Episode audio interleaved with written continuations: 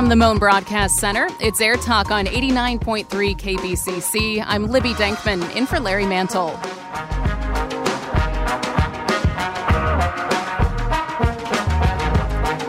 Portland protesters and the city's mayor can agree on one thing. They say federal law enforcement officers have no place on the streets of Oregon's largest city. We'll have more on what is happening in Portland and the constitutional issues being raised there.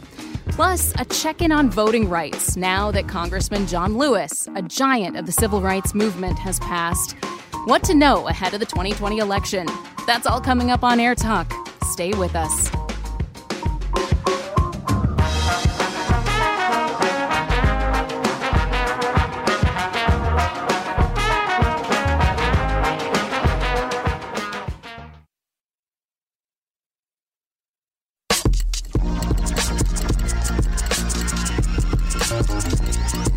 Good morning and welcome to Air Talk on 89.3 KPCC. I'm not Larry Mantle. Larry is on vacation this week, and I'm really happy to be here with you. Thanks for sticking with us while Larry is away.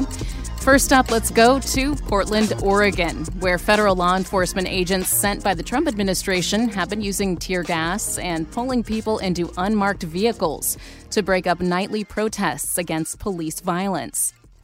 The Portland mayor says he doesn't want the feds involved, and House Democrats are demanding an investigation. That city has become the center of a growing conversation about the use of tactical units from Customs and Border Protection and other agencies to protect federal buildings and police officers. Department of Homeland Security Acting Deputy Secretary Ken Cuccinelli dismissed concerns this morning, saying the tactics were so common they're barely worth discussing. So, we want to go deeper on this issue. But first, we have a special guest on the line, and I know that he's got limited time, so we're going to start with him. Chris David joins me now. He's a former Navy officer and a Portland resident.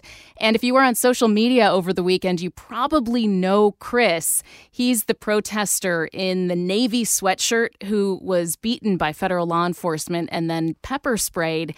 And a video of that incident, including the uh, gesture that he made as he walked away from the federal law enforcement, went viral yesterday. Hi, Chris. Thank you very much for making the time. I know it's been a busy uh, 24 hours. Yeah, it's been a little crazy, but good morning anyway. Yeah, well, welcome. And first off, I just want to ask, what is uh, your reason for for showing up on Saturday night at the protest? I understand this wasn't normal for you to be out, um, you know, no, protesting. My first protest. Um, I hadn't been going, although I probably should have gone before now. But the triggering event for me was seeing the video of these I don't know what they are. They call them little green men, but the the the the men walking around in in military fatigues with no insignia, abducting people off the streets of Portland and putting them into unmarked vans. Um, that outraged me. I was enraged when I saw that. And that's actually sort of the precipitating event that drove me to go out there. I and, wanted to ask them why they were violating their oaths to the Constitution. And that's the uh, tactic that Homeland Security Acting Deputy Secretary Ken Cuccinelli was addressing this morning on CNN. He said that law enforcement everywhere occasionally uses unmarked vehicles and that you know it's such a common tactic it's not something to be remarked upon but for you, seeing folks in what look like camo military fatigues on the streets of your city as a veteran, that inspired you to want to come and, and, and talk to them, right? Absolutely. I wanted to go down there and ask them if they thought that this was right. And so I put on all the Navy stuff that I had so that I would hope that since these guys, I'm assuming a lot of them are vets, that it would at least give them pause so that I could talk to them. I came down there specifically that night to get up and talk to them. And you approached this line of uh, uh, mostly men who were in the fatigues, in in helmets, and yeah. kind of pr- protecting this building. And, and what happened? Well, I started trying to talk to them, but everybody was sort of screaming, and even them, they seemed to they were in a sort of a really heightened state of aggression. Probably because of fear, because my speculation is they weren't trained to do this. Be, and the reason I believe that is from an up, very close upfront uh, observation of what they were doing, there didn't seem to be any kind of coherent tactics to what they were doing. To a great degree, they were acting like a mob with sticks. And um, if you notice, when that guy, that little dude off to my left, started whacking me with the baton, it didn't seem to bother him at all because he even hit me in the back as I was walking away. Hmm. So if this is something that's so common that it's not to be remarked upon, I don't know what that says about our country anymore. And I want to mention the tactical issue. The New York Times got a hold of a DHS memo over the weekend that indicated that uh, most of these uh, federal law enforcement agents that have been deployed by DHS indeed haven't had the kind of training that involve crowd control, things that you would uh, encounter when you are trying to police a protest because they are used to doing law enforcement at the border and doing drug busts and, and things like that. So as you walked up, Chris, and, and you tried to engage in a dialogue with these, uh, as you mentioned, many of them may be former military members as well. And you, uh, you know, off to your left in the video, you can see one of the agents takes a, a a stick and begins hitting you? I mean what what are you thinking at that point? Because you seem to just stand there like a tree like you don't even kind of react as as you're getting getting beaten. Um well one of the officers had a weapon pointed at me. So if i reacted would i have been shot? Is that also a tactic that's so common as to not be remarked upon? So you were trying to keep you're cool and and stand your ground, but not engage in anything that was was going to inflame the situation anymore. Is what I'm hearing you say. Yeah, I stood my ground unarmed, and they still chose to beat the heck out of me. Mm-hmm. And again, that little dude hit me in the back as I was walking away, and had been blinded by a couple blasts of pepper spray. And you sustained injuries. You went to the hospital. How how are you doing? What were the injuries? Well, I've got a couple fractures in my hand, and I'm going to have to have surgery either later this week or early next week uh, to have some plates and screws and pins, you know, inserted in there. Mm. I'm speaking with Chris David, a former Navy officer and a Portland resident. You probably saw a video of him yesterday if you were on social media. He went viral because he was walking up eh, during one of the protests on Saturday night in Portland to speak with some of the federal agents who were there in camo fatigues, trying to protect federal buildings in that city. And Chris, as he stood unarmed, was beaten by one of the federal agents and then and then pepper sprayed. And so I see you walking away when you get pepper sprayed there, Chris, as most people would. Um, you know, at that point, did you think that something worse would happen to you? I mean, what's going through your mind as you're getting hit, you're trying to keep your cool, and you've got pepper spray in your face. Well, I, no, I figured that that was the end of it.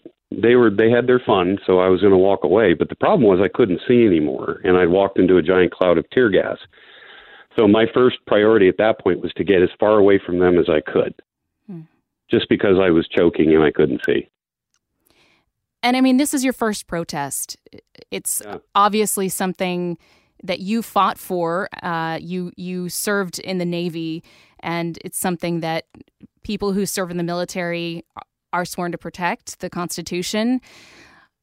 How, how are you thinking about what's going on in Portland now after seeing what you saw firsthand, after experiencing what you did firsthand? Well, I'm still enraged about it, but getting a very close up perspective, I can tell that there's no plan that's actually being implemented. There's a goal they want to get rid of the protesters, but they just don't have a plan. They're doing the same thing over and over again every night with the same result, and the protests are only getting bigger. Hmm. What do you hope the video that went viral of you? I mean, people are calling you, you know, a badass because you look so, you know, strong as you stand there unarmed again and, and you're getting beaten by federal agents. Um, people are idolizing you. Uh, I think, you know, you probably feel a mix of emotions and you are exhausted after this weekend. But what do you hope the video does as more and more people see Uh, what happened when you tried to speak with some of these agents in, in Portland? I want this to be a call to arms to my fellow vets to not tolerate this anymore. And you want fellow veterans to become part of part of a political movement or, or part of the protests? A political movement. Just this whole thing started because of Black Lives, the Black Lives movement, right?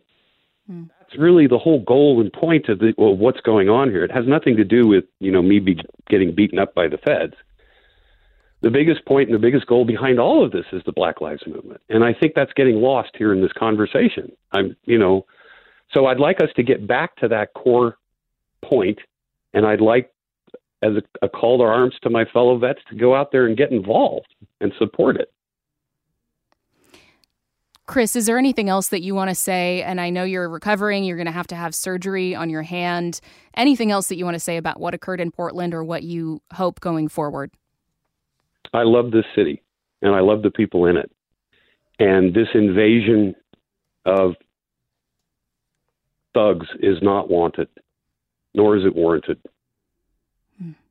Chris David, Navy veteran and a Portland resident, his uh, actions at the protest on Saturday night in downtown Portland went viral because they were captured on video. He stood his ground unarmed and was beaten by federal law enforcement and, and pepper sprayed. And uh, Chris, thank you very much for joining us here on 89.3 KPCC. We wish you well in your recovery. Thank you very much, and thank you for having me on. Also joining us right now is Tuck Woodstock, independent journalist who's been covering the protests in Portland. And Tuck has bylines with Portland Mercury, the Washington Post, NPR, and more. And if you want to follow Tuck, they tweet at Tuck Woodstock. Tuck, we have been watching from afar. We've been watching on CNN and local news cameras and, and the social media images that are captured. What can you tell me about what's going on in the streets of Portland every night and what has happened since these federal agents have arrived? Hmm. It's really interesting because we've been out there for more than 50 days. I've been out there as a journalist. Other folks are out there as, you know, protesters, medics, legal observers, volunteers. And I am really glad that national attention has turned to the protests going on in Portland now that the federal agents are there.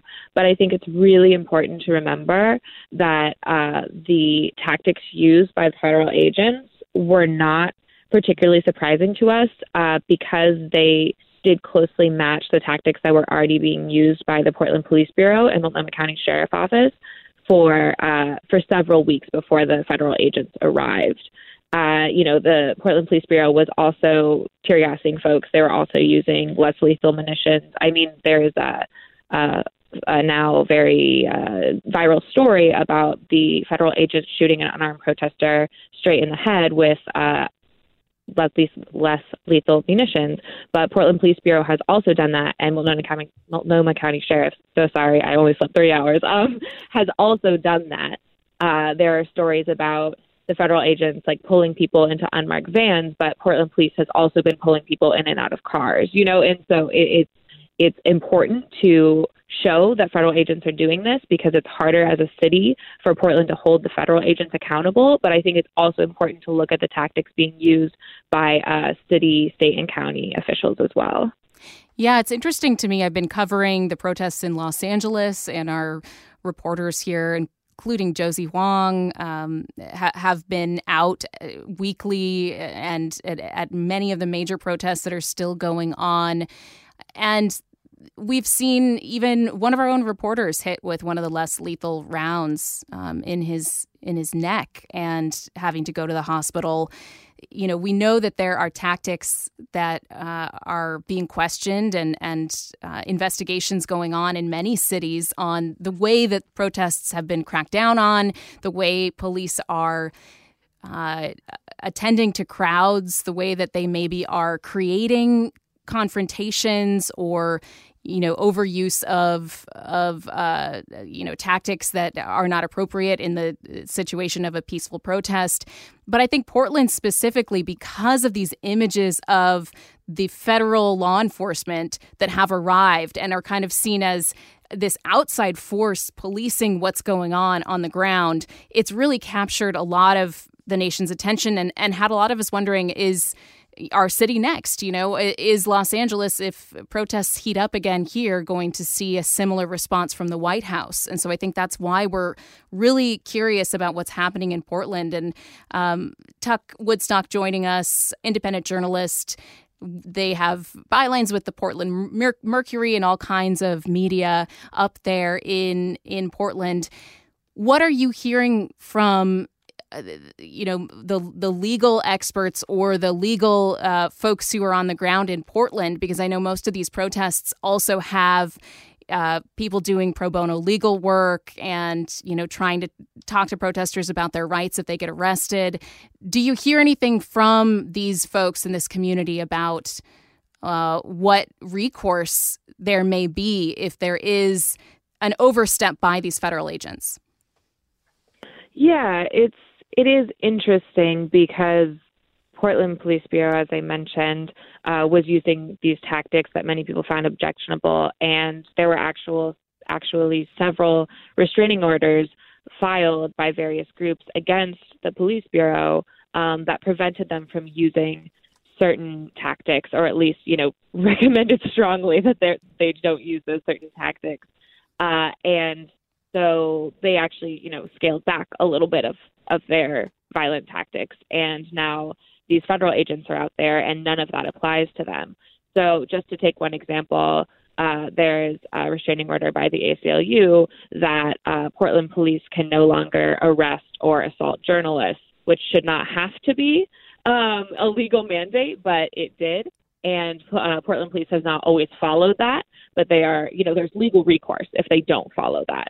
Uh, there's no such thing right now at this moment for the federal agents.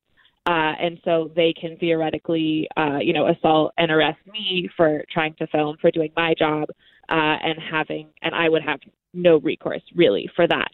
Uh, so yeah, what I'm hearing from uh, legal experts is also that uh, getting charges dropped by protesters would be, you know, much much less likely because if a protester is arrested by Portland police, uh, they're going up against our new DA, Mike Schmidt, who is seen as fairly progressive and may drop the charges.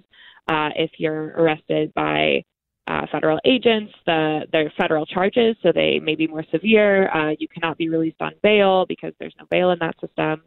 And also, uh, the charges are, you know, really by the federal government. They're by William Barr, and uh, they're likely to be uh, much harsher, much less lenient. And so, uh, yeah, that's been interesting to sort of learn more about as well. I'm certainly not a legal expert, but that's what I've been hearing. Yeah, I think that's really interesting in the overlapping Venn diagrams of what's going on in Portland between the local law enforcement and the DA, and then what happens with federal charges and the Attorney General of the United States. I mean, that's a, a whole new maze to navigate for folks there. Uh, final question, Tuck Is there anything that you see uh, changing here in the next few days? Obviously, the nightly protests in Portland are going to continue. They've ramped up because of this federal crackdown. What's next? I mean, what? Where's the breaking point here? You know, what's really interesting is that, like I said, I've been out here for this is the eighth week, and I was out last night, and the crowd felt as big and as energized and as uh, diverse in the demographics of folks there uh, as it did for the very first week. Like the protests had dwindled down, even with the federal agency, the protests had dwindled down to maybe 100, 150 people per night. And then all of a sudden, with all of this national attention, it's back up to more than a thousand people per night. We have all of these people who are self identifying as like concerned moms and dads coming out in blocks. Uh, we have like city officials coming to see what's going on. And so I think that they're just getting bigger from here. And I really have no idea when this is going to wrap up. Yeah. I mean, it's a something that we are confronting in cities across the country as the protests that were sparked by George Floyd's death and killing by the Minneapolis Police Department, and then of course ongoing racial injustice and calls for defunding the police. All of this wrapped up in in protests that are ongoing in different cities, but Portland certainly seems to be the nexus of of a lot of these issues. Tuck Woodstock, independent journalist, thank you so much for joining us here on Air Talk. Thanks for having me. Coming up next, we're going to talk about the legacy of Congressman John Lewis, who died on Friday.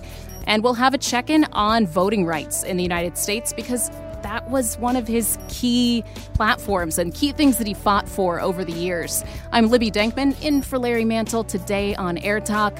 Back after this short break.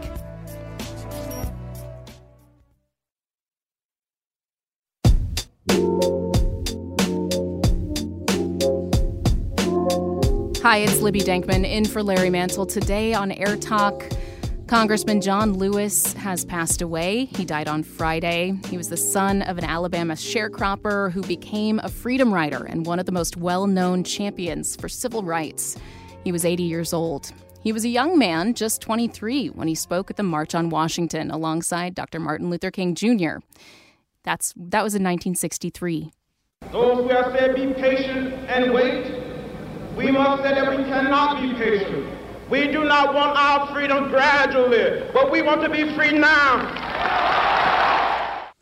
Tributes to Lewis have been pouring in all weekend, but those who knew him or were inspired by him say they want more than kind words. They're demanding concrete action to forward the causes of racial equality and voting rights issues that Lewis fought tenaciously for and literally shed his blood for during his life of activism and public service.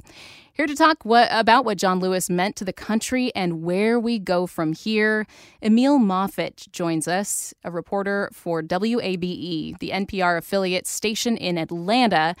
And Emil, I know it's been an emotional weekend there in Atlanta. Can you set the scene for me? How are people doing and, and how are people grieving in the community?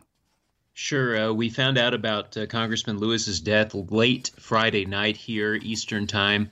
And by mid morning on Saturday, uh, people already started bringing uh, flowers and signs and, and tributes to him and placing them below a six story uh, building which has a mural painted on the side of it uh, with John Lewis's face on it. Um, and that mural is just down the street, just a couple of blocks from the Martin Luther King Jr. Center, uh, where uh, he was born, where uh, Martin Luther King Jr. was born, and where uh, he uh, he lies right now. Um, as far as his uh, his gravesite goes, so it's a very significant area um, in Atlanta. but lots of people started streaming to that site and uh, we spoke to a number of them. And the thing that they said the most was how present in the community John Lewis was. Many of them spoke of chance encounters either on the campaign trail or just sometimes in the grocery store uh, or at a restaurant uh, around Atlanta, and said that he really was responsive to the community. He listened to the problems, he listened to the issues, and was really a, a true representative uh, of Atlanta. You know, he seems like such a sweet and gentle man in interviews. Uh, at the same time, of course, he had this strength and resolve that helped him achieve so much from an early age, uh, right up until his death. What will the legacy of John Lewis be in Atlanta itself? We we know kind of the national picture, but what does it look like there uh, in the area where he represented in North Atlanta?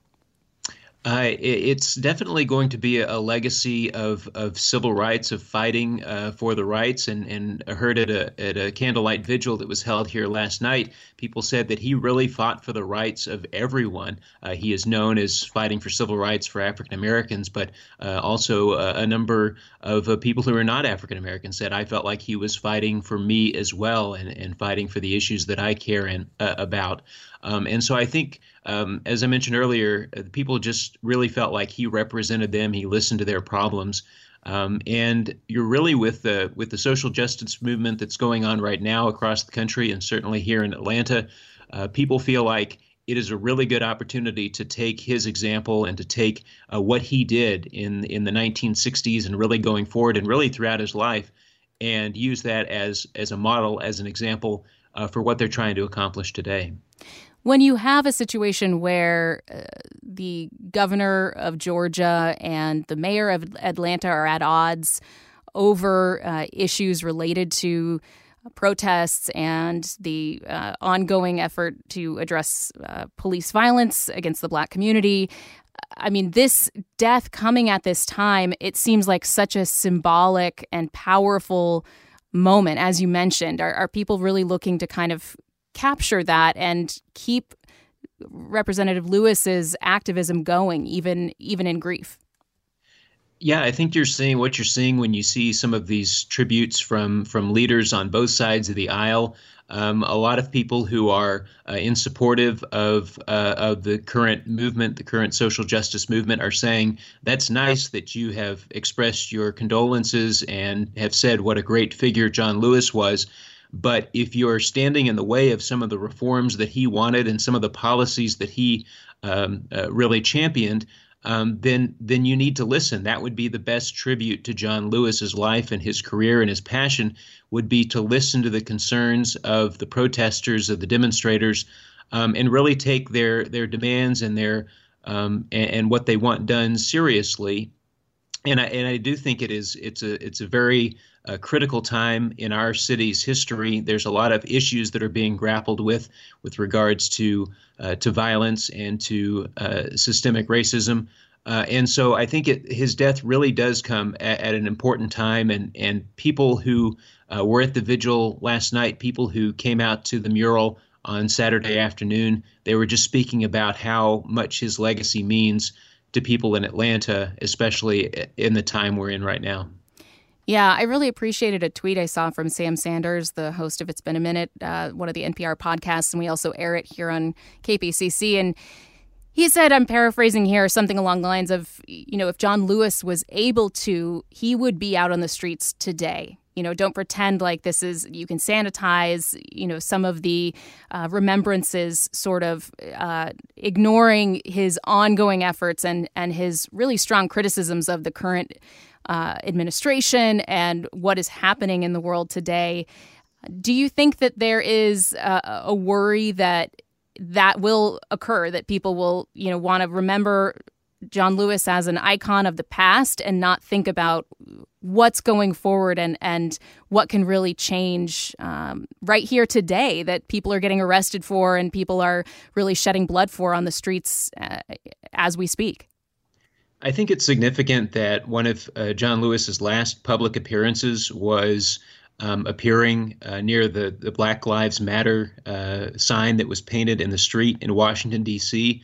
Very powerful images of uh, John Lewis, who was battling cancer uh, for several months, um, that he went out to make that appearance. And in some of the later interviews that he did in just the last few months, he spoke very uh, eloquently and passionately how proud he was of the movement that is going on right now. And he saw that as, as kind of a legacy of the things he started, uh, he helped start in the 1960s going forward. Um, so I think he was very uh, cognizant of the fact that that things have changed a lot since he started in the 1960s as a teenager um, to right now when he passed away at the age of 80, and there are still these these protests and demonstrations going on. So I, I think there's a there's a concern that that some might use um, his uh, his image and his uh, likeness and not take the concerns that he had seriously. And so I think there's really a movement right now to say, hey, let's look at what he stood for, and let's try to build on that and and honor him with some of the um, uh, issues around around voting, around civil um, uh, civil disobedience and civil, uh, you know, uh, social justice. Mm-hmm. They're saying that that they want uh, really his legacy to to live on, not just in words and, and in images, but in actual policy. Emil Moffatt, reporter for WABE, NPR station in Atlanta. Thank you very much for for joining us. And with that, you know, powerful statement about the desire of people who are honoring John Lewis to really look at voting rights and look at civil rights uh, in our modern era. I want to turn to Franita Tolson, Vice Dean for Faculty and Academic Affairs and Professor of Law at USC, where she specializes in election law. And uh, Professor Tolson, we look at what's occurring today ahead of the 2020 election and really what's been going on since the Supreme Court's 2013 ruling, the uh, Shelby County versus Holder ruling, that really gutted a, a, large part of the Voting Rights Act of 1965 that was put in place after Congressman Lewis was beaten at the Edmund Pettus Bridge. What uh, happening today that you see, and, and what is the effect of, of the ruling from 2013 on current voting rights? Um, thank you so much for having me on. Uh, so, I, I, do think if you look at what's going on today in terms of the extent of voter suppression um, and efforts to disenfranchise voters, um, I think it is indicative of why Representative Lewis continued to fight. Right, so he was one of the youngest people to speak at the 63 March. Um, and then he spent, you know, the last five decades trying to uh, perfect sort of the promise of that era. Um, so, so I think it's it's really important to sort of talk about these issues in the context of the sacrifices that he made, and not only him, but um, C.T. Vivian also passed on Friday, and he was also a very important part of the civil rights movement. And so, to lose two very important um, kind of hallmarks of that era, I think it's um, it signals a passing of the torch, and there's a question of whether or not we're going to rise to the occasion. Because if you look at what's going on now, we're still dealing with some of the same issues. Um, Shelby County, in particular, is is important in thinking about the struggles ahead. Because in the wake of the Shelby County decision, which you mentioned gutted a portion of the Voting Rights Act, you've seen efforts by states to make voting much more harder, right? They've passed more restrictive voter identification laws. They have closed many polling places. Um, and, and in some ways, the, the difficulties that voters have had uh, casting ballots in the time of coronavirus and COVID is a reflection of these broader efforts to make it more difficult to vote. Um, so the court is not being, the Supreme Court is not being very amenable to claims that um, accommodations need to be made given that we live in a global pandemic, right? And that's kind of the legacy of Shelby County, pushing back against an expansive vision of voting that Representative Lewis and others actually championed. Um, and so I think that in order for us to do our part and, and try to perfect the dream that um, you know Dr. King and Representative Lewis and C.T. Vivian and others from that movement had, we have to continue to push back against restrictive efforts to to um, to keep people from exercising their, their their right to vote. And so it'll be a difficult path. Um, and I think John Lewis he recognized that, right? He sort of understood historically that anytime there's progress there will be efforts to push back against that progress. Mm. Um, this happened after the Civil War with Reconstruction and then efforts to dismantle that. It took 100 years to get to the 65 uh, Voting Rights Act. Um, and there were efforts to push back against that. And so um, the march towards universal and more inclusive suffrage has not been linear. Um, he understood that. We have to make sure we understand that and continue to fight. And just to be clear, if folks are not clear on what Shelby County did, basically in 2013, the Supreme Court ruled five to four that these states that were the subject of regulation because of the Voting Rights Act of 1965 had needed pre clearance from the Attorney General or federal judges in, order to make any changes to election or voting laws. But in 2013, the Supreme Court removed that and said that Congress needs to draft a new formula to identify those states, to uh, identify the states that need extra oversight. But with a deadlock Congress, we're not going to see those new rules uh, written or, or effectually uh, enforced. And so basically, these states that were formerly the subject of Voting Rights Act regulation Alabama, Mississippi, South Carolina, Texas, Virginia you know, 14 states uh, enacted new voting laws ahead of 2016, and, and six of those were previously covered by the Voting Rights Act. Uh, Professor Tolson, right now, you know, we saw some uh, movement in Texas, for example, where they had to water down their voter ID law, uh, legal challenges in Virginia. Uh, things that are ongoing. Uh, what are, what is your closest watched issue involving voting rights? Is it the the mail-in ballots that you mentioned because of COVID? Um, so right now, yes. I did, so so currently there is COVID related voting litigation ongoing in um, 38 or 39 states. So I mean, this has been um, a huge focus for those of us working in this area, just in terms of whether or not states will um, loosen their uh, for those states that require voters to have a, uh, an excuse in order to vote absentee. Will they loosen their requirement in order to make accommodations for um, coronavirus? And um, Texas, in particular, has refused to do that, and um, the Supreme Court has allowed them to do that. Um, another thing that people have been closely watching is the uh, the controversy surrounding Amendment Four in Florida, which reenfranchised those with felony convictions. Um, but the state legislature passed a law that said that all fines and fees had to be paid before those individuals could exercise the right to vote. Um, and the Supreme Court recently issued an order that uh, uh, that kept in place a stay to um, which which basically negated Amendment Four for the current election. So those hundreds of thousands of individuals that would have otherwise been able to vote um, won't be able to do so for the November election. And so these are some things that people are paying attention to, and um, and this is in addition to just you know the the regular challenges that we've had post Shelby County with ensuring broad access to the ballot. A lot of states have closed polling places. Um, since Shelby County, a lot of states have uh, enacted restrictive voter ID laws and um, other restrictions. There's been, um, you know, more restrictive partisan gerrymandering, which infringe on voting rights, and so there's just been a number of things that the right to vote has has essentially been under attack. And I think COVID and Corona has made that um, has exacerbated that situation because the court is not viewing COVID as a sufficient excuse to depart from their usual posture of deferring to the states.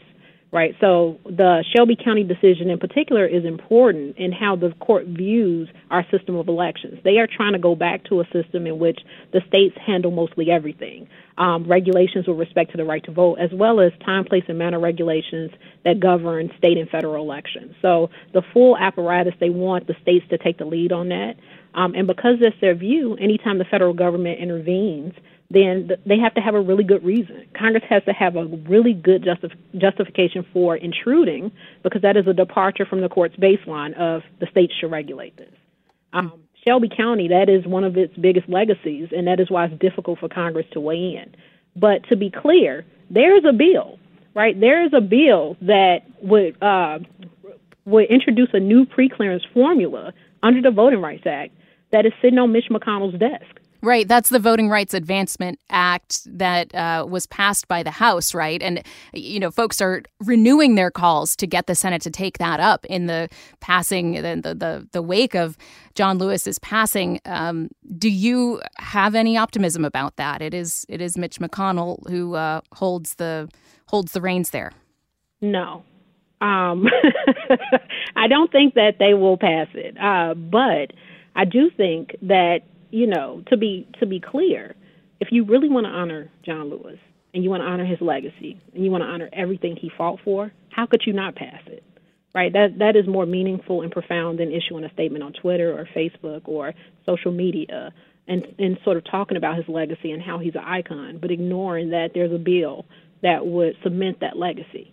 Pass the bill. Name it after him. Right? This is this is not rocket science. This is a situation in which there is a concrete action that could be taken in order to truly f- further John Lewis's legacy.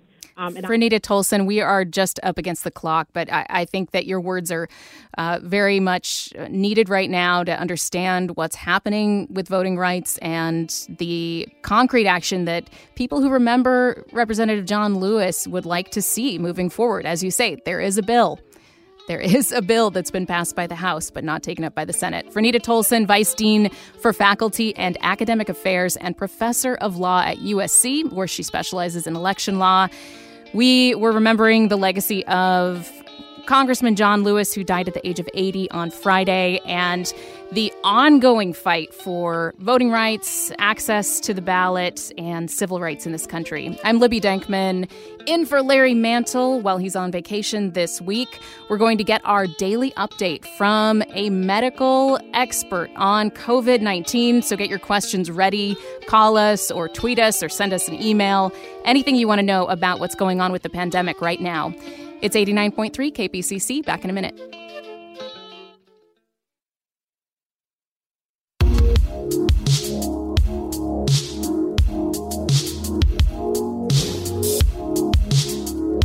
Hi there, it's Libby Denkman in for Larry Mantle today. Larry's out all week. Well, the country shattered its single day coronavirus infection record on Friday when 77,000 new cases were reported. The worst hotspots appear to be in Texas and Arizona, where medical facilities are running out of drugs. beds, and reportedly staff capacity seems to be one of the biggest problems in dealing with COVID 19 patients right now. And while coronavirus deaths in the U.S. are still below their peak back in April, the New York Times reports daily fatalities are also now, now on the rise as of mid July. The CDC is projecting between 150,000 and 170,000 total deaths by August 8th. We're around 140,000 right now. According to the LA Times, California is averaging over 8,800 new cases and 96 new deaths per day. And most of the state's population does live in a county that is on Governor Newsom's watch list that restricts things like restaurants, bars, school openings, all of those uh, important parts of life. Here in Los Angeles, the county reported its highest number of new hospital- hospitalizations in a day on Sunday. And Mayor Garcetti is now saying that the city's at threat level orange, but he is on the brink of issuing a new stay at home order for Los Angeles if cases continue to rise. So, Every day on Air Talk, Larry and his medical guests have been trying to cut through confusion and really do this opportunity for you to call in and talk to a doctor, talk to an expert about what's going on with COVID 19, what you can expect if you have questions or confusions, anything at all. Give us a call. Uh, you can reach us uh, and if somebody can put up the, the current call in number, I know we've been kind of uh, dealing with remote work. It's 866 893 5722. Thank you to Fiona, our uh, crack senior producer, with that. 866 893 5722 to call in and ask a question about COVID 19. You can also email the show or tweet us at AirTalk on, on Twitter. Right now, joining me is Dr. Sanjeet Dadwal. He's the chief of the Division of Infectious Diseases at City of Hope Cancer Center. Dr. Dadwal, thank you very much for being on Air Talk today. Good morning. Thank you, Libby. Good morning. And, you know, your first reaction to the past week or so and the information that we are getting about case numbers, fatalities, everything going on in Southern California right now? Significant concern. Obviously, this is. Uh, not what we want to be, the situation we are in. And uh, this basically translates to all, uh, you know, all people in the community, all ages, all walks of life. So it, it is a very concerning situation. It is a dangerous situation. We do have a significant, uh, you know, amount of virus circulating in the community, and uh, it's it's doing its uh, dirty job. And when we look at the number of deaths, again, not as high as what we were seeing back in April, but now the New York Times nationally tracking seeing deaths going up. What is behind that? Are we just seeing the pandemic moving into areas where we haven't had vulnerable populations exposed to the virus yet? That is correct. I'm since the beginning of this pandemic, as we all have seen, beginning was in Washington State, then New York State got significantly hit. California did a great job early on, but in the last, uh, as you can see, sort of couple of weeks, it has gone downhill significantly. And other parts of the country are also seeing the same thing. So there is a significant amount of population which is at risk, and uh, we, we have a significant amount of population which is elderly. We have a large component of immunocompromised hosts. And those patients, when they get infected, uh, are going to be contributing to those uh, fatalities and mortality numbers. And um, yeah, I'm saying that is sort of you see the cases first, they get to the ICU, and we can see the ICU admissions have gone up steadily. And those who don't do well or who pass away are then contributing to those mortality numbers. So one can definitely see that those numbers may go up. Yeah. We've been looking at studies, especially uh, a big one out of South Korea, about uh, community spread within kids of different age groups. And it looks like, according to this study out of South Korea, that children younger than about nine or 10 have a significantly lower community spread than kids older between 10 and 19 so that the cutoff is about fourth or fifth grade there um, with the risk of community spread what do you make of the differences in spread between these populations? I mean, it seems to me, reading as a, a layperson, that it could be as simple as children who are younger are shorter and they don't breathe and cough on uh, people as as easily because of the the distance between their mouths and other people's faces. I think one can look at it with uh, different perspectives. One is definitely they are not as independent and going and doing things about it as a 10 year old can go with his buddies or other kid friends in the local community, like in the neighborhoods. You could be biking together otherwise. And if somebody is sick, they can sort of pass it on. More than likely, in the younger kids, at least in our society, I would say I don't like to use the term helicopter parents. We, in the last decade or so, most of the kids in that age group have always had planned activities. So if those planned activities have gone down significantly, probably you'll see lesser numbers. The daycares have been closed, schools have been closed, so you may not see that number in the younger population. But um, so there is data out there that that population is probably going to get affected as well. Dr. Sanjeet Dadwal is with me, Chief of the Division of Infectious Diseases at City of Hope Cancer Center. We're answering your questions about the COVID 19 pandemic. 866 893 5722 is the call in number. You can also email or tweet at us 866 893 5722. Back with your questions in just a minute.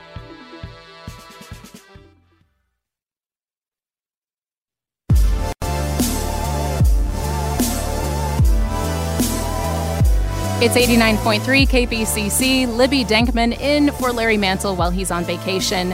Dr. Sanjeet Dadwal is with me from the City of Hope, and we're answering your questions about COVID 19. Uh, the doctor is answering your questions uh, primarily. I got John in Santa Monica's point uh, loud and clear. He called in to say that he sees what's happening in LA as Mayor Garcetti's fault because he's refused to do regulation around masks or distancing. Um, I mean, the, the mayor has ordered masks in you know shopping areas. The, the county and the city have John, but I know that there's a lot of feeling about you know why there was opening up of dine-in restaurants and things like that um, you know, prior to this second wave of infections. So that's definitely an issue that's on our minds. Michael in Torrance called to say that, you know, in an effort to prevent spread with masks, why are we not also covering our eyes from potential exposure? Could Dr. Dadwal talk about the potential for infection through mucous membranes in the eyes? Doctor? Yes. So, um, you know, as we've seen, uh, with this pandemic evolving, the routes of transmission, there have been a lot of concerns how it is being transmitted. Uh, what we know is that uh, there could be enhanced droplet transmission. And the point of the goggles is if, if the mouth is not covered, and we are sneezing or coughing or singing or shouting loudly, you may be creating aerosols. And if they hit the mucous membrane, such as eye, yes, there is a potential for transmission. However, if there are two individuals close together, having their masks on, they are not going to be passing the virus uh, directly to the eyes. So goggles in that situation are not necessary as long as you have uh, your masks on. But definitely in some situations, like in healthcare facilities, where it's not always possible to have, let's say, patients wearing a mask on, and the nurses out there, or physician is out there, if they don't have their eye protection, they are potentially at risk for getting infected. Really good question uh, on that. Uh, Lisa is on the line. Lisa from La Crescenta, and I understand you have a question about kids with asthma, right, Lisa? Hi, doctor. Thank you. We have so many kids with mild to moderate asthma in Los Angeles, and I'm wondering uh, is it a greater risk of them getting it or having a more severe case? The risk of getting is dependent upon the exposure. So if if the kids are out in the community and they're exposed to somebody who has the infection, that is what's going to make them likely to get infected. So I don't think so. Being an asthmatic translates uh, more likely to get it. But on the flip side, if somebody has underlying medical situation, they may have bad complications. And Dr. The, Billy in Arcadia is writing in with a related question saying um, that she has an autoimmune disease. Uh, uh, that you know could could she's worried that it could be something that would make her more vulnerable to complications. Actually, she says she has cirrhosis, and I'm not sure if that's autoimmune. Um, should Billy be more concerned as somebody with cirrhosis about exposure and being more vulnerable to complications? So I would begin to say by this: this pandemic, we've learned that the patients who have suffered the most are those who have underlying pre-existing conditions, namely diabetes, underlying immunologic conditions, so any chronic disease, and cirrhosis is one of them too, because it is almost synonymous with end-stage liver disease. So yes, I'm saying anybody who has underlying disease should take extra precaution, and that includes cancer patients, transplant patients. I work at a cancer center, take care of them. We are so much uh, in the process of explaining to our patients to avoid exposure at all costs if they can. There's a question from Facebook uh, from Dixie who says, I keep hearing about the virus lifespan on surfaces. If a virus is just a string of proteins, not living, can it linger on surfaces indefinitely? Can it die if it's not alive? Well, there's been lots stated about uh, viruses, and it's not just about the pandemic. I'm say this coronavirus. There are other viruses also which can be transmitted from fomites. One of the example is respiratory syncytial virus (RSV), which is a cause of respiratory illness in patients who have chronic lung diseases or uh, preborn, I mean preterm kids, and even transplant patients. So those viruses can actually survive on certain surfaces, but it's not like unlimited time. Mm-hmm. Linda from Huntington Beach, something a lot of people have on their minds. She takes her dogs to doggy daycare. The caretakers wear masks and follow a no contact procedure with clients. But Linda's wondering if dogs can pick up the virus and transfer it. Well, I'm saying there was a concern early on. There was one uh, newspaper article out, I think, from Korea, which indicated some suggestion, but it has really not been shown that the pets have been uh, responsible for transmission of the virus. Oh, do you have a, a page there, doctor? If you if you have a, a pressing uh, need, you have to get going. No, that's okay. Okay. Well, final question for you. I know that there's uh, a lot of people wondering about um, the effect of antibodies and headlines saying that antibodies fade from coronavirus more swiftly than we'd like. What do you have, uh, you know, to, to give us a little nugget of information about that in the last 30 seconds? Yes, so I, I would start by giving a very quick primer on immunity, how it works. So, immunity has two arms to it. One we call antibody side, it's the humoral immunity, and the other is the cellular immunity, which is the lymphocyte. So, even though the antibodies may decline with a period of time after vaccination, which happens with other vaccines too, the underlying cellular immunity can still be working in the uh, behind the scenes. Dr. Dadwal, oh, just had to cut you off. I'm so sorry because of the clock. Dr. Dadwal, Sanjeet Dadwal with the City of Hope Cancer Center. It's Air Talk on 89.3 KPCC.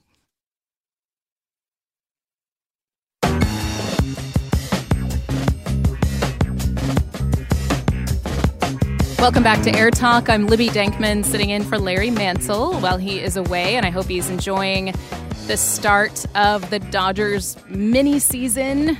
Cody Bellinger, uh, first inning grand slam. How's that for a kickoff yesterday?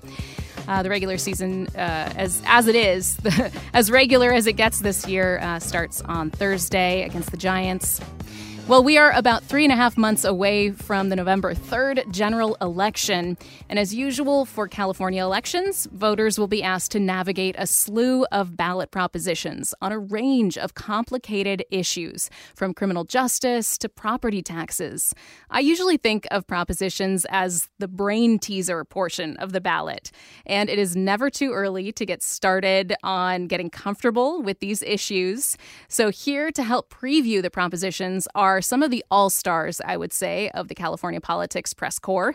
Katie Orr, government and politics reporter for KQED. Hi, Katie. Hi, Libby. And Ben Christopher, reporter covering California politics and elections at Cal Matters. Hi, Ben. Hey, Libby.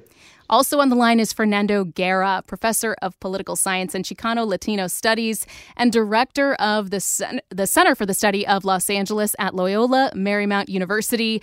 And Professor Guerra is also a member of the KPCC Board of Trustees. Welcome, Fernando. Thank you, Libby. Not an all star, just a utility player. Oh, always an all star in our book here, Fernando. Thank you. Uh, Katie, you know, we're going to start with you because we're going to take these one by one. There are 12 measures. And so we'll be switching off here. So uh, we won't go too rapid fire, I hope, on, on all of us. But first off, we're looking at Proposition 14 money for stem cell research. Katie Orr, what's on the table here? So, Prop 14 would basically give more money to the California Institute for Regenerative Medicine, which, as you mentioned, does stem cell research. Specifically, it's a $5.5 billion general obligation bond uh, to put more money into this institute um, they call it the CIRM, if we like our acronyms. That was created by voters in 2004 to fund uh, stem cell research. And it was initially funded with $3 billion in bonds. But um, as of October, they reported just having um, $132 million remaining. So this would give it an infusion of cash. The um, proposition has stipulations in there, such as no more than 7.5% would uh, fund the operation of the actual institute. The rest would have to go towards research and trials and, and programs related to stem cells. Um, it would also cap out the number of uh, full time employees they could have that have been paid through the bond. So, supporters of this, including the UC Board of Regents, say that we've come a long way in studying stem cells, but they call this the last tactical mile to bring the broad spectrum of therapies to patients that re- and it will require more funding. That's a quote from the biggest donor to that um, to the me- the measure. Um, opponents are a little bit confused, or I shouldn't say confused, concerned about um, putting more money into this at a time when the state is facing a ton of budget deficits, $50 billion in a budget deficit this year, and having to slash other programs. So they believe that money could be better spent in other places. Yeah, probably something they were planning to get on the ballot before the budget crisis from coronavirus occurred so asking for 5.5 billion the state to borrow that it probably sounds a lot different now uh, than it did before anything else that you want to add on on this one katie it seems pretty straightforward it's a, a vote yes would be in favor of the state borrowing $5.5 billion to fund stem cell research. Exactly. And I think it comes down to how, you know, how important you think stem cell research is and whether the state should be the one footing the bill for a lot of this um, research, especially at a time when there is a budget deficit. A lot of people say, you know, doesn't matter if it helps us out, you know, gives us a lot of good cures. Other people say it's just not the right time to spend that money. Since that one's pretty straightforward, let's move on to this big kahuna that is Proposition 15. Uh, ben Christopher is going to help us with this one. And Ben, this one is maybe the most anticipated uh, property uh, proposition on a ballot in years, if not uh, decades, in California, right? What are we up uh, to in, in, in Proposition 15? Yeah, the big kahuna is right. And I was thinking about it. It, it doesn't seem like in any other year I would say, you know, this is by far the most controversial ballot measure. Uh, but, you know, 2020, uh, the 2020 ballot has a lot of pretty contentious stuff on it. So sure. I, I do think it's fair to say that we're going to be hearing a lot about this one. So um, it is a little bit more complicated. In the simplest possible terms, Prop 15, which you'll also sometimes hear described as split roll, is a property tax increase uh, on many uh, large commercial property owners, and that would provide or generate billions of additional dollars to local governments and schools. So, to understand sort of the nitty gritty of how this works, you have to understand another really high profile and controversial ballot measure, which was Prop 13 from 1978. So, uh, for, for listeners who don't remember or who don't know, Prop 13 basically capped property taxes across the state. Before Prop 13 was passed, uh, the property taxes that a homeowner or a commercial property owner uh, paid were based on the market value of a property. So if uh, the market value of a home doubled, for example, the property tax payment due on that home would also double. Uh, Prop 13 changed those rules so that property taxes were set not on the current value of the property, but how much it was purchased for. So if a home was purchased for say $300,000 and then the value doubled to 600,000, the property tax owed wouldn't double as well. It would be tied to that initial price of 300,000. Um, the property tax payment could increase uh, from one year to the next, but it was capped at 2%. So just to put this simply, Prop 13 gave property owners this huge tax cut, and the longer that someone owns a piece of property, assuming property values go up, uh, which they generally do in California, uh, the bigger that tax break. And Ben, just, and, just let me pause you right there because that in of itself has caused so many ripple effects over the years in California politics. And I wanted to get Fernando Guerra to kind of step in before we get to how Proposition 15 will really uh, address Prop 13, which is from 1978. Uh, Fernando Guerra with Loyola, uh, uh, what are we looking at in terms of how did Proposition 13 really change California and change politics in this state? It is probably the most critical thing that we have voted on in over half a century, maybe a century in California. It changed politics, it changed local governments, it changed everything that has to do with governance in the state of California. I don't want to go into the substance. I think Ben did a, a good job, but just think that from 1978, Proposition 13, all the way to 2003 with the recall of Governor Davis, uh, Republicans and conservatives were able to use the statewide vote to accomplish things they couldn't accomplish in the legislature where Democrats had some power, sometimes the majority of the power, but still they had the governorship, the Republicans did. So they used this initiative process. Uh, since 2010, uh, the, the Democrats have begun the process of repealing many of the propositions and initiatives and policies that that Republican regime put into place. This is the most significant and important one, as Ben said. And Ben, what we're looking at with Proposition 13, again, this is the 1978 proposition, and it, it, was really kicked off by Howard Jarvis, and then that spread all over the country, kind of the taxpayer revolts movement of the 80s, is that the tax base for California had to shift, right? There, there was no longer uh, as much money coming from property taxes, commercial and uh, uh, homeowners. And so what we saw was California really became a place where money was coming from uh, taxing the wealthy more than in many other places. Am, am I right on that? How did that impact California and, and the way we make budgets here? No, that's absolutely right. And I mean, it's it's worth pointing out that there's not really. It, it's hard to think of a single policy issue in California that isn't in some way affected by Prop 13, and and, and what you mentioned, which is that you know property taxes are the source, the main source of, of revenue for local um, governments in, in most states, and so by sort of putting a cap on that, it really forced both local governments and state governments to chase these other sources of revenue. So at the state level, we do see much more focus as you said, on sort of the top earners through the income tax. And that makes our revenue system much more volatile because when uh, the economy is doing really well, uh, rich people are also making lots of money in the stock market and that kind of thing. And so the money is really um, surging into state coffers. And then the opposite is the case uh, during downturns. And likewise, at the local level, you see a lot more. Um, focus on special taxes, hotel taxes, use fees, and that kind of thing. So it really does um, just change the way that governance works in California in this really fundamental way. And so, what Proposition 15, which we will be seeing on the November ballot, is looking to do is something called, as you mentioned, split roll. What does that mean? What is it? What is it trying to tackle here? Right. So those Prop 13 uh, protections, that cap on property uh, tax increases, um, under Prop 13, it applies to both homeowners and commercial property owners. What Prop 15 would do is take that tax break away from large commercial property owners.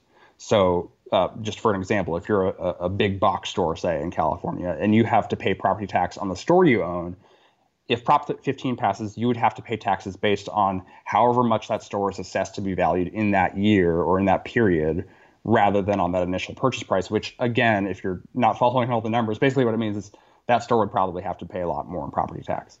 There, it's, it's worth pointing out there are a, a bunch of exceptions um, and exemptions. So farms are exempt, and then a much larger exemption are quote small businesses, which the proposition defines as a business that owns less than uh, $3 million worth of property in California. Uh, but essentially, what we're looking at is, is a large property tax increase on some of the larger commercial property owners in the state. And we're seeing a big push on this from the California Teachers Association, the SEIU, uh, California, and uh, the Chan Zuckerberg Initiative are really the big powers behind this. California teachers, of course, it makes sense. You know, that a lot of this money would be going to schools. What are we hearing from opponents uh, of the Prop 15 idea of carving off the commercial properties and making them assess the their their property taxes based on current market value. Right. Well, so just to put this in perspective and, and, and to get a sense of why the support is is so strong and the opposition is so strong, the Legislative Analyst Office in Sacramento, which is sort of the nonpartisan uh, fiscal analysis shop for state legislature, uh, for the state legislature, it estimates that it would raise anywhere between six and a half and eleven and a half billion dollars, which even in California is a lot of money, and that would be divided up with about 60% going to cities and counties and 40% going to schools. And so that's why you see this really strong support from groups like the teachers unions, um, because you, it would just mean a, a, massive increase in funding for schools. The opposition um, is equally strong because uh, you know six and a half to eleven billion dollars is a lot. It's a big tax increase, and they are rightfully saying that this would be one of the larger tax increases uh, in a, in a generation. And so you have large business groups in the state, like the Chamber of Commerce and the Business Roundtable, as well as um, anti-tax or pro-low tax groups like the Howard Jarvis Tax Taxpayers Association. Again, Howard Jarvis being the guy who led Prop 13 in the first place. And so, as we just heard, split roll, this this concept, it's been sort of a progressive wish list item for years, if not decades. And this really strikes at the heart of of Prop 13, at least on the commercial side. And so it's going to be a really massive fight. Fernando Guerra with Loyola Marymount, I'm curious, what do you make of this political fight? We are going to be inundated with advertisement, mailers, all kinds of information on this. Do you think this is the point at which liberals will finally be able to carve off part of Proposition 13, which for so long has been kind of that third rail in California politics? Yeah, I mean, I think all things being taken into consideration right now, my instinct is that it would pass. However, we still have a long time to go.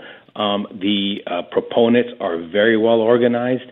The opponents are somewhat organized. They need to really rally the forces. They're much more fragmented, and to the degree that they can get together, raise the funds, and communicate, it will be critical for them. But they have that that potential. Uh, the group that gets hurt the most is not necessarily corporations or the very small business, but, but it's those developers or landowners that that own anywhere between 10, 10 to 20 million uh, dollars worth of uh, property, sometimes even more. And, and those tend to be the uh, biggest entrepreneurs in California regarding development. And I think you're going to see in the long run, they're the ones that are going to get negatively impacted. But they're the most fragmented. To what degree are they willing to pay uh, play and put some of the money in uh, to uh, help the anti-Prop 15 group? That that I think is going to be critical. But n- no doubt, this is the biggest thing on the ballot in the state of California by far, even bigger than the presidential, given that uh, I think uh, California is going to go overwhelmingly for Trump. Ben Christopher, just as we uh, kind of wrap up, uh, of course, we could keep going on on Prop 13 for a full hour because it is just such a major issue.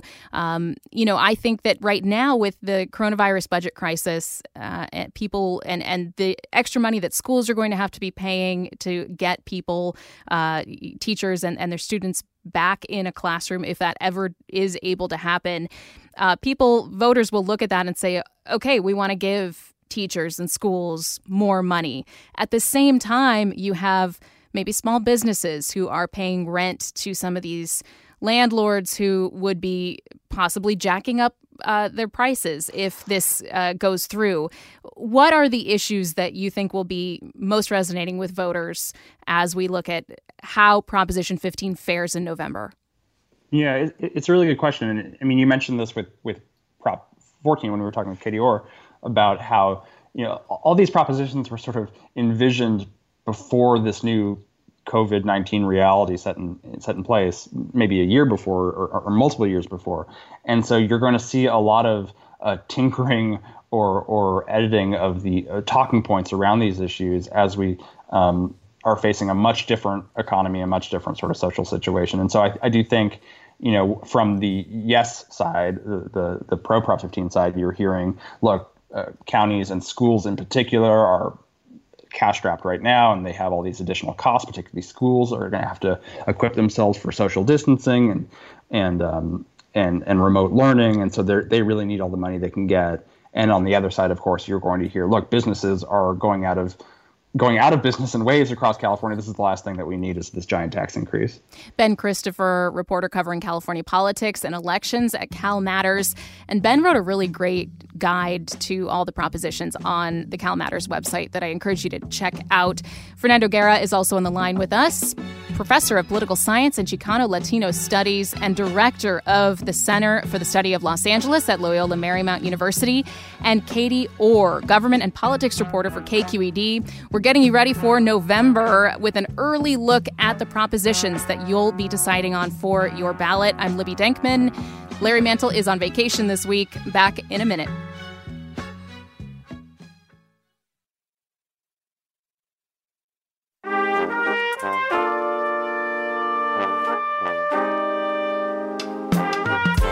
Air Talk 89.3 KPCC. Libby Denkman here for Larry Mantle.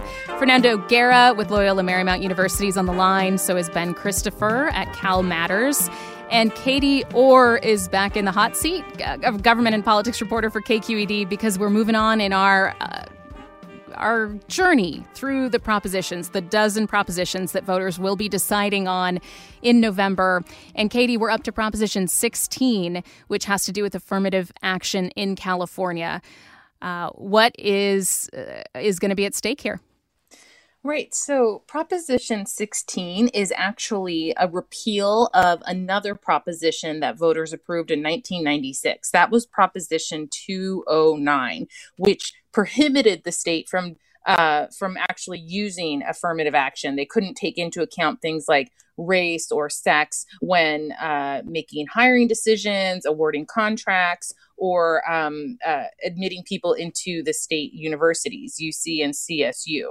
So, this is something that um, supporters of affirmative action have been trying to, um, if not outright overturn, at least modify unsuccessfully for years. It never got anywhere. This is the first attempt to overturn it um, completely. And it's really interesting because this is one of the um, propositions I think they just, for lack of a better word, got incredibly fortunate with their timing too, um, because this is something that was the legislature voted to put on, and it comes about as we're seeing upheaval across the country in terms of race relations and the Black Lives Matter movements, and you know a reckoning with our our our history here. And th- those uh, protests started happening, and we saw this sail through both the Assembly and the Senate. It needed a two thirds vote in both houses to be put on the ballot. And whereas it had struggled in years past, or, or issues related to it had struggled, this time didn't struggle at all. Went right onto the ballot and uh, supporters are really hoping that uh, this political momentum will carry it forward uh, in in November. Fernando Guerra, I hear Katie talking about the timing and what's going on in the country today.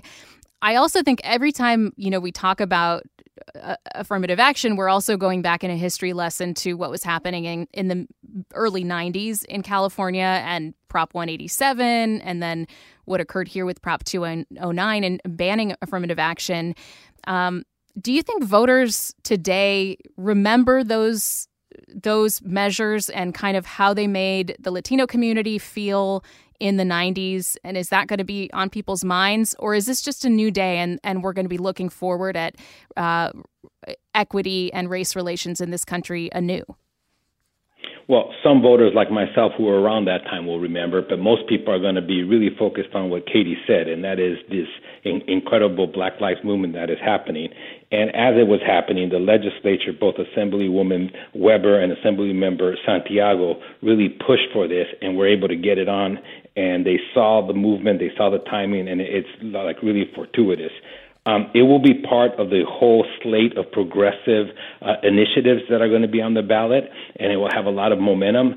I don't think the op, uh, the opponents will have a lot of uh, funding or focus on this, especially Republican and conservatives are going to be focusing on trying to save those seats that they still hold or trying to regain some of those that they lost in 18. So I think to some degree it has a good chance of passing, especially with Californians coming and overwhelmingly voting for Biden against Trump. I know I misspoke a second ago, uh, but the state's clearly going to go to um, uh, to Biden, and all the progressive measures are going to have. He's going to have a coattail effect, and that would, I think, greatly uh, help this uh, this initiative. Katie Orr with KQED.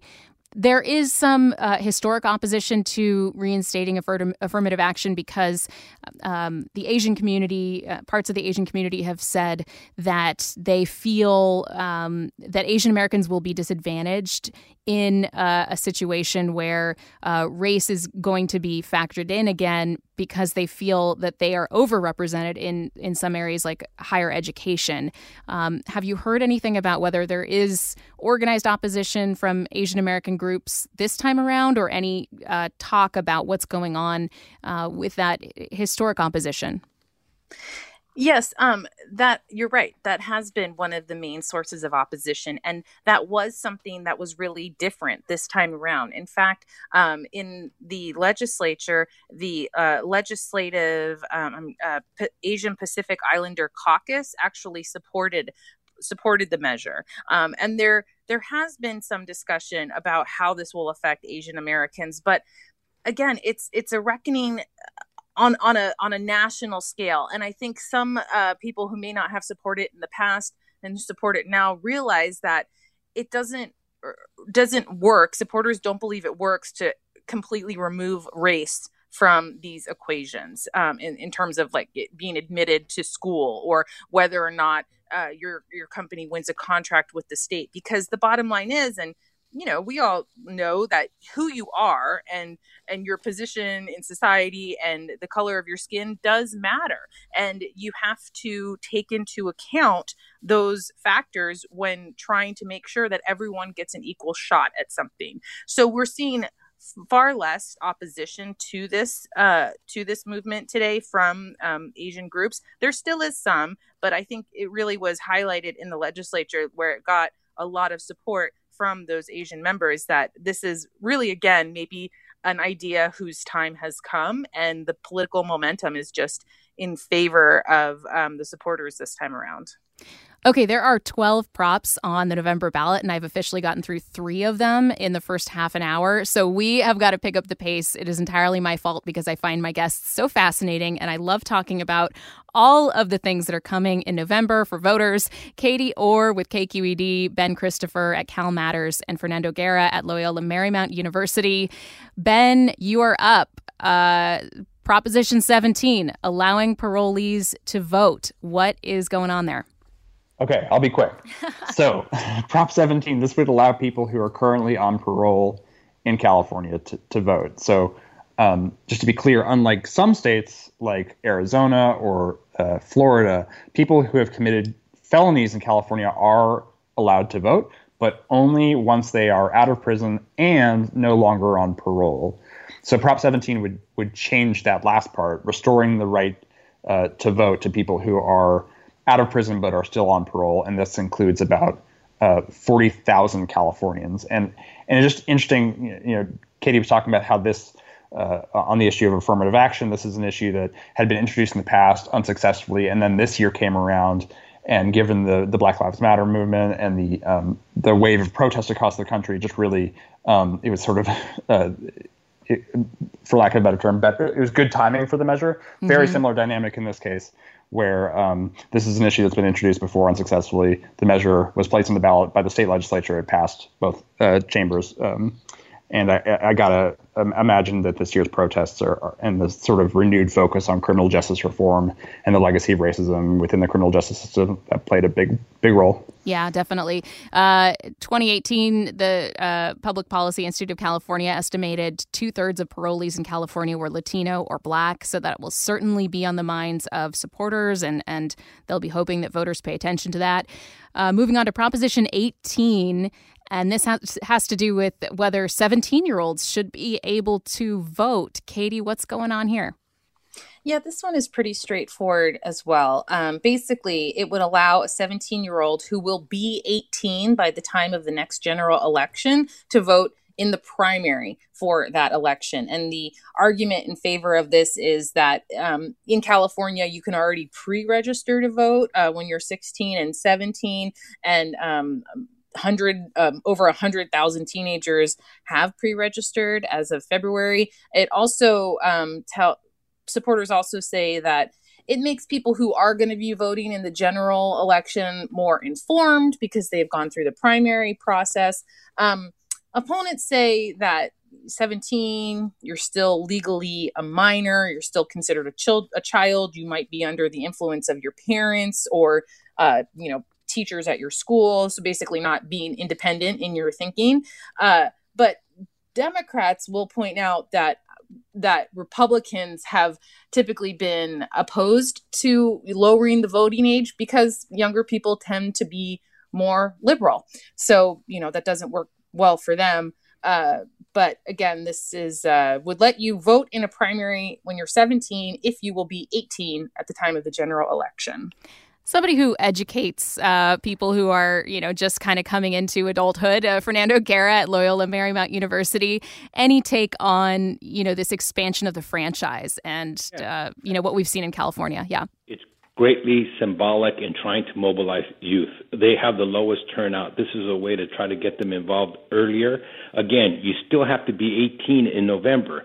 And what is, you know, from a philosophical perspective, your choices are already carved out by what happens in the primary. So for you to really have the franchise when you're 18 in November, you should be able to decide what's also going to be on the ballot, like the rest of the voters over 18 in that same November election.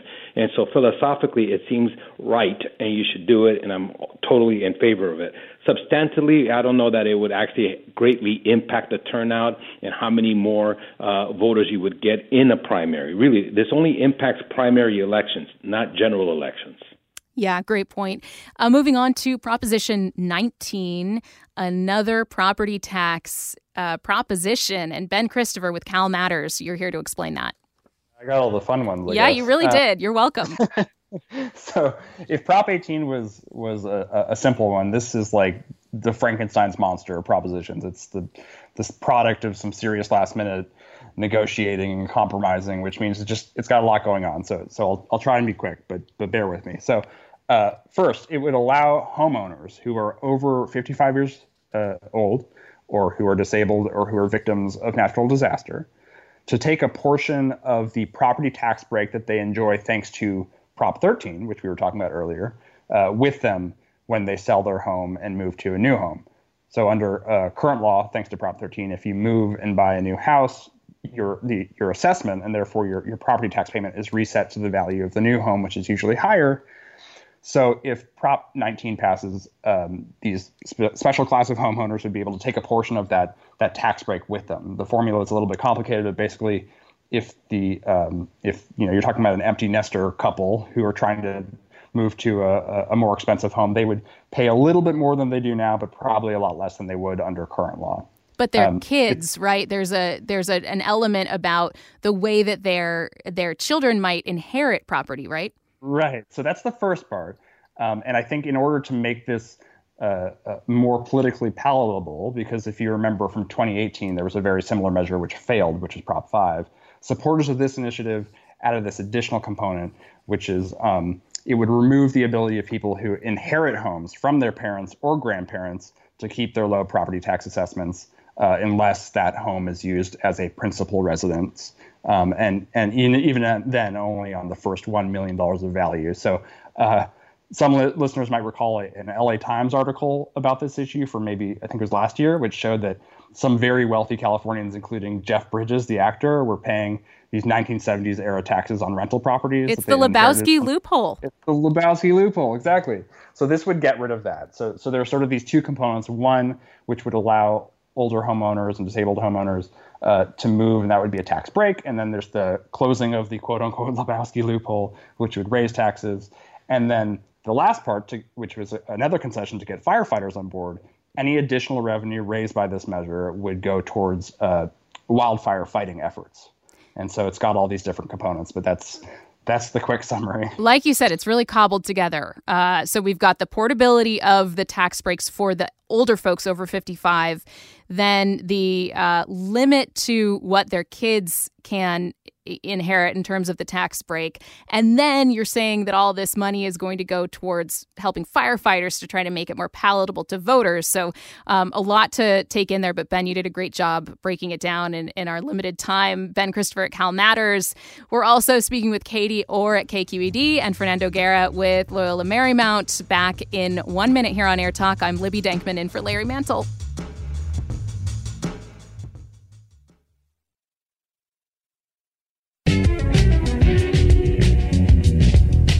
Libby Denkman in for Larry Mantle on Air Talk. We've got Fernando Guerra, Ben Christopher, and Katie Orr here, a panel breaking down the propositions for the November ballot. And moving on to Proposition 20, rolling back some criminal justice reforms. Katie Orr with KQED, what's going on? So it's interesting. Um, we are talking about uh, ballot measures who have fortuitous timing. I feel like this one might be on the opposite end of that. Because as you mentioned this really rolls back um, some criminal justice reforms. It would add crimes to the list of violent felonies uh, for which early parole is restricted. It would recategorize certain types of theft and crime as what we call wobblers and those are um, crimes that can be charged as misdemeanors or felonies. So the implication being that more of them can be charged as felonies. And it would also require um, DNA collection for certain um, kinds of misdemeanors. So it is um, it's it's an effort by people who have um, long been trying to roll back. Uh, Proposition 47, which voters approved in 2014, um, that that is um, the proposition that allowed um, certain uh, non-violent, non-serious crimes to be charged as misdemeanors instead of felonies, and it uh, will also would roll back parts of Prop 57, which increased uh, parole chances for felons convicted of non-violent crimes, give them and give them more opportunities to um, earn credits to get out in good behavior. That was really backed by uh, Governor Jerry Brown. So again, though, because of the political mood of the country, whereas we're we're looking at racial um, justice and equity and giving people more chances and re- and criminal justice reform, I can't. I, I don't know whether a proposition that's going to crack down even harder on on people convicted of crimes is is really capturing the political mood right now. Yeah, especially when we're looking at the conditions in prison and the safety of people who are incarcerated because of COVID 19, it does seem to be uh, a pretty tough uh, uh, uh, issue to tackle from the, the law enforcement perspective, uh, if, if that is indeed you know what supporters are, are hoping to do. Uh, we are going to talk more on criminal justice later because we have the cash bail proposition coming up. So we're going to move on in the interest of time to Proposition 21, rent control, and Ben Christopher with Cal Matters. What's going on? Yeah, so this is uh, another rent control measure. Uh, voters from 2018 re- remember a very similar measure, but this is uh, it's back now.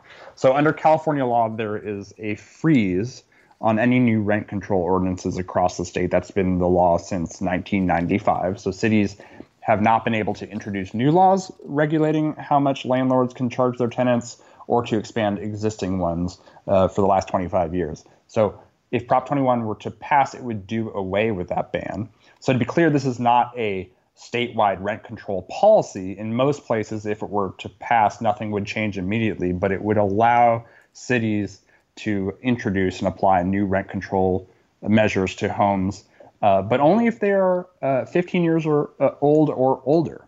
Um, uh, one of the big arguments against rent control is that it discourages developers from building new homes um, because you know you're not going to build a home if you can't charge a, a certain amount uh, immediately when it goes in the market. Um, and so introducing this 15-year phase-in was added in to address that concern. Single-family homes owned by landlords with fewer than three properties would also be exempt. So, Fernando Guerra, a second bite at the apple here for Michael Weinstein, who uh, is with the AIDS Healthcare Foundation, sort of a, a maverick political uh, operator in the city of Los Angeles. He's introduced local initiatives limiting development and, and, and limiting density in, in neighborhoods. Uh, do you see a, a, second crack at this rent control initiative in uh, 2020 as being any more successful than it has been in the past? Uh, absolutely. I mean, I only because things have changed so drastically with the pandemic. So many people will be having difficulties paying rent. I think it's going to be very appealing. Um, to you know, right before the pandemic, I would have said, look, rent control it lost so badly. I mean, I was surprised to the degree that it was yeah defeated last time. But I think given that uh, the changes were made, it, they took some uh, um, exceptions that uh, that really the campaign against rent control really focused on last time. This has, I think, a chance of passing again for what Katie, Ben, and I have been saying. The political environment has drastically changed and has changed uh, really to the favor of this type of, of initiative. It will still, you know, uh, it's going to be close, but I think this has much greater chance than the last time. Katie Orr is up to bat now because we have one of the biggest measures, maybe as big as the split roll in terms of the money that will be spent because so much is at stake for these large companies. And that is Proposition 22, uh, and it has to do with gig economy regulation in California. Katie, what is Proposition 22? Right. So Proposition 22 is the fallout from Assembly Bill 5, which we saw last last year. Um, I believe it was, or was it? Yes, last time year. has no meaning anymore. it all runs together. AB 5 was codifying a California Supreme Court ruling that said that redefined who can be considered an independent contractor in their work. So all these app based companies like Uber and Lyft and Postmates use contractors to um, carry out their services. And the Supreme Court said, no. If you are performing an essential part of that business, for instance, driving for Uber, which can be considered a driving, you know, company, a company that drives people around, you have to be considered uh, an employee and get all the same benefits and protections that employees get. So, obviously, this would throw a huge wrench in the way that these companies operate. Uh, when AB5 was uh, written by Assemblywoman Lorena Gonzalez, it included all kinds of exceptions for different um, employees, eh, different uh, professions, like like hairdressers and barbers, things like that, doctors.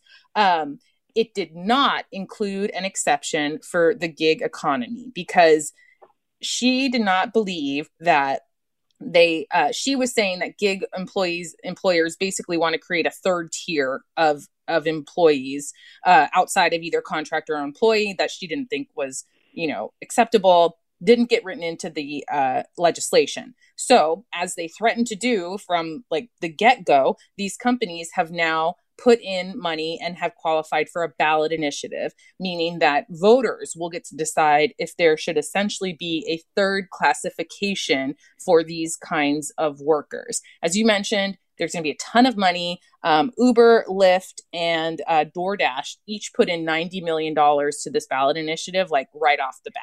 So you can guarantee that come closer to November, your airwaves are going to be swamped with ads for, uh, you know, su- probably supporting supporting Prop 22.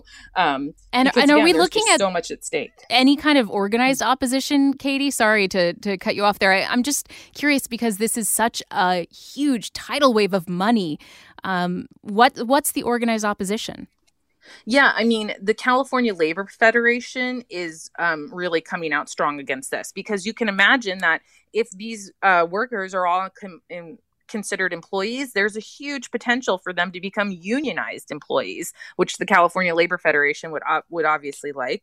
Um, Vice President Joe Biden is opposed to it, Senators Kamala Harris, Senator Elizabeth Warren, because again, it's seen as uh, supporters, or sorry, opponents of this measure are painting it as corporations trying to take advantage of workers, uh, you know, which is something again that really kind of goes along with the mood of the country right now. Supporters of the measure say, hey, we're trying to provide some kind of flexibility, we'll give them some kinds of protections, but this is 2020 and we need a new way of classifying workers. The old ways don't apply anymore. You know, I saw this issue play out in uh, a congressional race of all things, even though, you know, Congress members don't make state policy. But in the 25th district in uh, North LA County and, and Eastern Ventura County, Mike Garcia won that seat in the special election in part by just hammering home the impact of what he said was AB5 on on the economy and um, the issues that it presented to to workers and to businesses. So it's just such a hot button issue. I want to get Fernando Guerra's take on it, but we have to take a very quick break. We'll be back in one second with our panel: Katie Orr with KQED, Ben Christopher with Cal Matters, and Fernando Guerra at Loyola Marymount University. Back in one minute. Libby Denkman in for Larry.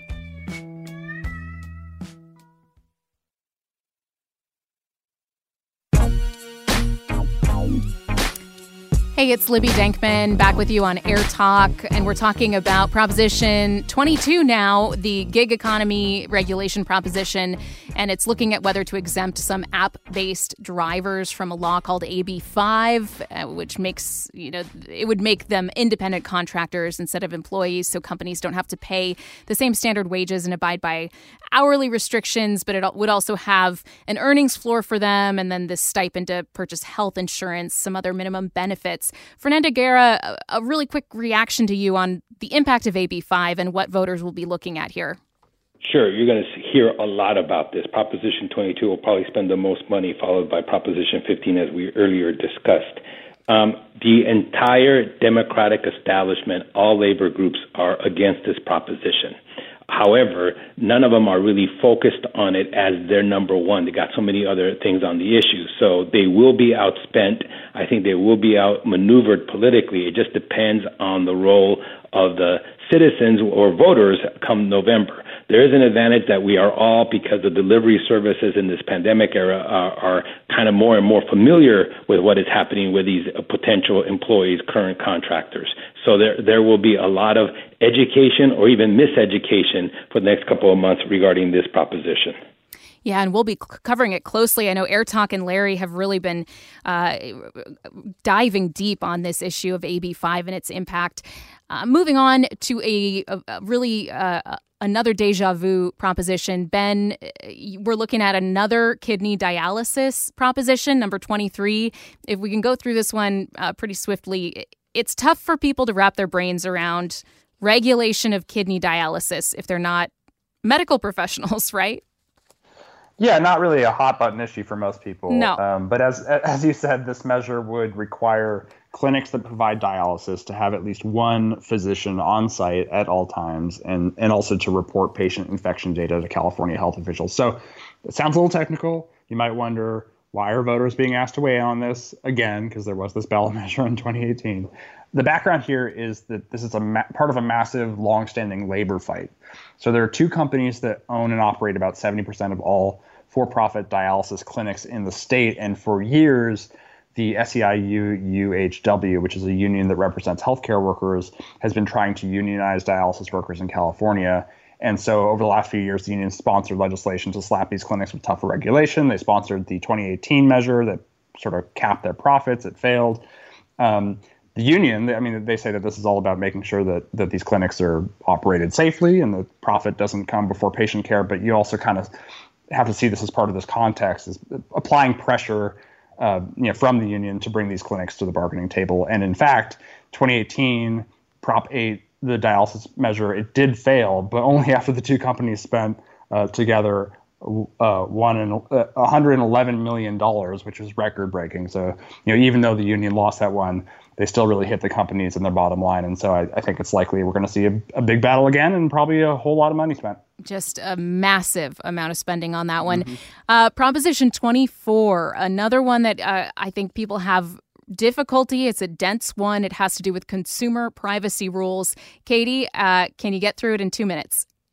Sure. Um, again, this is another one like Ben was just speaking about that we saw or we saw a version of in 2018. Uh, the California Consumer Privacy Act was headed to the 2018 ballot. Um, the legislature actually pulled it off the ballot, which they can now do, and um, negotiated with both sides and passed legislation um, so that so the the law is essentially in in place gives um, California some tough data privacy protections. This proposition basically seeks to on, expand on what is already there. Um, Alastair Mactaggart, who's a San Francisco based real estate developer, he filed this ballot initiative. He was a proponent of the 2018 measure, which he called a great baseline.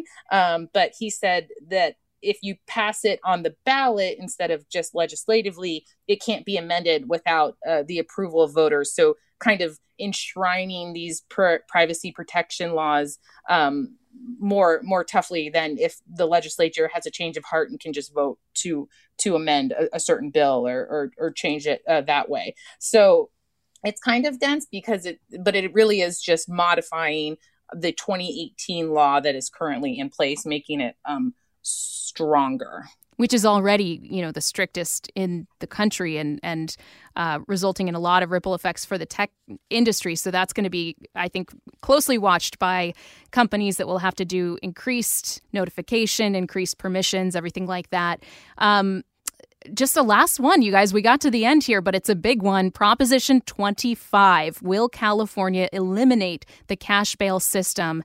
Ben Christopher, what is on the table here?